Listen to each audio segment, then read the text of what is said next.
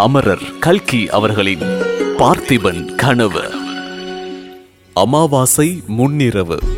அன்றிரவு ஒரு ஜாமம் ஆனதும் சிறைச்சாலை கதவு திறந்தது. மாரப்பனும் ஆயுதம் தரித்த வீரர் சிலரும் வந்தார்கள். விக்ரமனுடைய கைகளை சங்கிலியால் பிணைத்து வெளியே அழைத்து சென்றார்கள். வாசலில் கட்டை வண்டி ஒன்று ஆயத்தமாய் நின்றது. அதில் விக்ரமன் ஏறிக்கொண்டான்.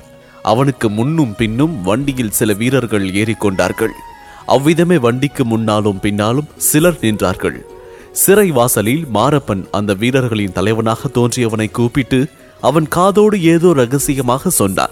பிறகு உரத்த குரலில் கிளம்பலாம் என்றான். உடனே வண்டிக்காரன் வண்டியை ஓட்டு முன்னாலும் பின்னாலும் நின்ற வீரர்களும் போகத் துவங்கினார்கள். உறையூர் வீதிகளின் வழியாக வண்டி போய்க் கொண்டிருந்தது. முன்னெல்லாம் போல் இப்போது இரவில் விளக்குகள் எரியாமல் நகரம் இருளடைந்து கிடப்பதை பார்த்ததும் விக்ரமனுக்கு என்னமோ செய்தது. ஆஹா சோழ நாட்டு தலைநகரமான உறையூர் தானா இது? ஏனுங்க சாமிங்கள இந்த பிள்ளையாண்டா யாரு? இவனை எங்கே அழைத்து போறீங்க? என்று பேச்சை கேட்ட விக்ரமன் திடுக்கிட்டான். பேசியவன் வண்டிக்காரன் தான். ஆனால் அந்த குரல் பொன்னன் குரலாக அல்லவா இருக்கின்றது? அப்படியும் இருக்க முடியுமா? வீரர்களில் ஒருவன் உனக்கு ஏனப்பா இந்த வம்பு? பேசாமல் வண்டியை ஓட்டு என்றான். அதற்கு வண்டிக்காரன் எனக்கு ஒன்றுமில்லை அப்பா ஆனா ஊரெல்லாம் பேசிட்டு இருக்காங்க யாரோ செண்பகத்தீவிலிருந்து வந்த ஒற்றனா? ரத்தின வியாபாரி மாதிரி வேஷம் போட்டுக்கிட்டு வந்தானா? சக்கரவர்த்தி மகள் குந்தவி தேவியையே ஏமாத்தி விட்டானா? அப்பேற்பட்டவனை நம்ம சேனாதிபதி கண்டுபிடிச்சிட்டாரா? அப்படியெல்லாம் ஊர்ல பேச்சா இருக்கே. அவன்தானா இவன் என்று கேட்டேன் என்றான். ஆமாம் அவன்தான் என்று வைத்துக் கொள்ளேன் என்றான் ஒரு வீரன். எங்கே அழைத்து கொண்டு போறீங்களோ என்று வண்டிக்காரன் கேட்க எங்கே அழைத்து கொண்டு போவாங்க? காஞ்சிமா நகருக்குத்தான் என்று மறுமொழி வந்தது. அடே அப்பா அவ்வளவு தூரமா போக வேண்டும்? நீங்கள் ஏழு எட்டு பேர் காவலுக்கு போகின்றீர்களே போதுமா? வழியிலே இவனுக்கு யாரால் உருவது ஒத்தாசை செய்து தப்பிச்சு விட்டு விட்டாங்கன்னா என்ன செய்வீங்க? என்றான் வண்டிக்காரன். பேசுகின்றவன் உண்மையில் பொன்னன் தானோ? தனக்குத்தான் சமிஞ்சை செய்தி தெரிவிக்கின்றானோ? வழியில் வந்து ஒத்தாசை செய்வதாக கூறுகின்றானோ? இவ்விதம் விக்ரமன் வியப்போடு எண்ணமிட்டுக் கொண்டிருக்கும் போது சற்று பின்னால் வந்த வீரர் தலைவன் யாரெங்கே? என்ன பேச்சு? என்று அதட்டவே மௌனம் குடிகொண்டது. பிறகு வண்டிக்காரனாவது வீரர்களாவது பேசவில்லை. காவேரி கரைக்கு வந்ததும் வண்டி நின்றது. விக்ரமனும் வண்டியிலிருந்த வீரர்களும் இறங்கினார்கள். ஆற்றங்கரை ஓரமாக ஒரு படகு ஆயத்தமாக இருந்தது. அங்கே ஒருவன் கையில் தீவிரத்தையோடு நின்று கொண்டிருந்தான்.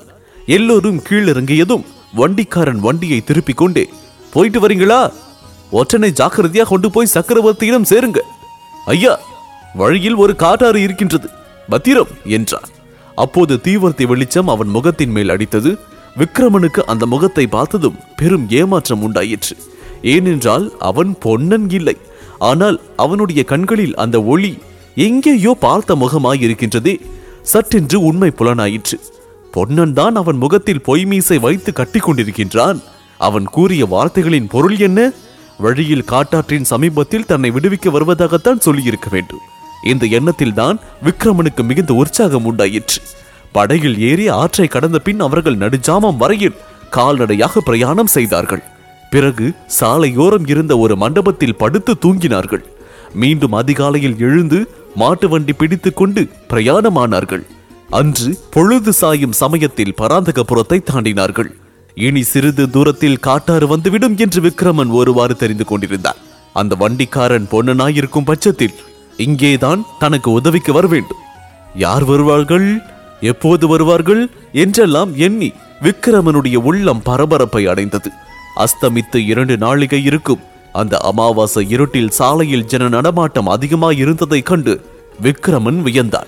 ஆங்காங்கு சிறு சிறு கும்பலாக ஜனங்கள் போய்க் கொண்டிருந்தார்கள்.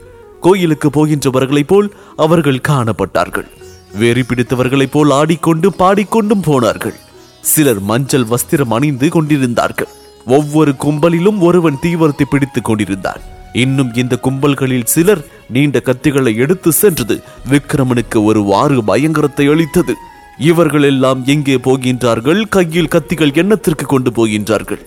இந்த காட்சிகளை பார்த்த மாரப்பனுடைய வீரர்கள் தங்களுக்குள் ரகசியமாய் பேசிக் கொண்டதில் சில வார்த்தைகள் விக்ரமனுடைய காதிலும் விழுந்தன. பத்திரகாளி நரபலி கபால பைரவர் என்னும் சொற்கள் அவனுக்கு திகைப்பையும் பயத்தையும் உண்டாக்கின. மகேந்திர மண்டபத்தின் வாசலில் மகா கபால பைரவரும் மாரப்பனும் பேசிக்கொண்டது அவனுக்கு நினைவு வந்தது. ஓஹோ இன்றைக்கு அமாவாசை இரவல்லவா? மாரப்பன் ஒருவேளை தன்னை காஞ்சிக்கு அனுப்புவதாக சொல்லி உண்மையில் கபால பைரவனின் பலிக்கு தன்னை அனுப்பியிருப்பானோ? இவ்விதம் அவன் எண்ணிக்கொண்டிருக்கும் போதே ஓம் காளி ஜெயகாளி என்ற பல குரல்கள் ஏகோபித்த கோஷம் அவன் காதில் விழுந்தது. மயிர்கூச்சு உண்டாகிற்று. அவ்விதம் கோஷித்தவர்கள் அடுத்த நிமிடம் விக்ரமன் இருந்த வண்டியை சூழ்ந்து கொண்டார்கள். அவர்கள் கையில் நீண்ட கூறிய கத்திகள் நட்சத்திர வெளிச்சத்தில் மின்னியது தெரிந்தது.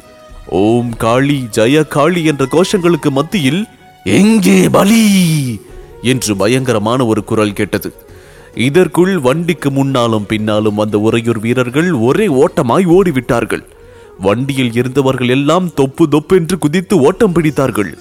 வண்டிக்காரன் அந்தர்த்தானமாகி விட்டான் விக்ரமன் கைகள் சங்கிலிகளால் வண்டியின் சட்டத்தோடு பிணைக்கப்பட்டிருந்தமையால் அவனால் மட்டும் வண்டியிலிருந்து குதிக்க முடியவில்லை.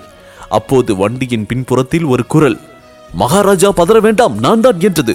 உடனே பொன்னன் வண்டியில் ஏறி சங்கிலிகளை அவிழ்த்தெறிந்தான் விக்ரமன் வண்டியிலிருந்து குதித்ததும் இரண்டு உயர்ஜாதி குதிரைகள் சித்தமாய் நிற்பதை கண்டான். மகாராஜா ஏறுங்கள் குதிரை மேல். ஒரு கணமும் தாமதிப்பதற்கில்லை என்றான் பொன்னன். இதன் தொடர்ச்சியை ஆஹா இதென்ன? இதில் தொடர்ந்து கேட்கலாம். இதுவரை அமரர் கல்கி அவர்களின் பார்த்திபன் கனவு கேட்டீர்கள். உங்களுக்காக வழங்கிய நான் டிஜே முருகா. இந்த பாட்காஸ்ட் பற்றிய உங்களுடைய கருத்துக்கள் மற்றும் விமர்சனங்களை என்னோடு பகிர்ந்து கொள்ளுங்க. ஃபேஸ்புக்கில் ஃபைன் செய்ய முருகன் டாட் ரேடியோ மற்றும் இன்ஸ்டாகிராமில் ஃபைன் செய்ய முருகன் டாட் டிஜே எங்களுடைய சவுத் ரேடியோஸ் குழுமத்திற்கு ஐந்து நட்சத்திர மதிப்பெண்களையும் மற்றும் உங்களுடைய அன்பான ஆதரவையும் வழங்கிடு சவுத் ரேடியோ செயலியின் ஹோம் பேஜ் பகுதியில் உள்ள அனௌன்ஸ்மெண்ட் பிரிவிற்கு செல்லுங்கள். மீண்டும் மற்றொரு பாட்காஸ்டில் சந்திப்போம். உங்களின் அன்பான ஆதரவிற்கு நன்றி.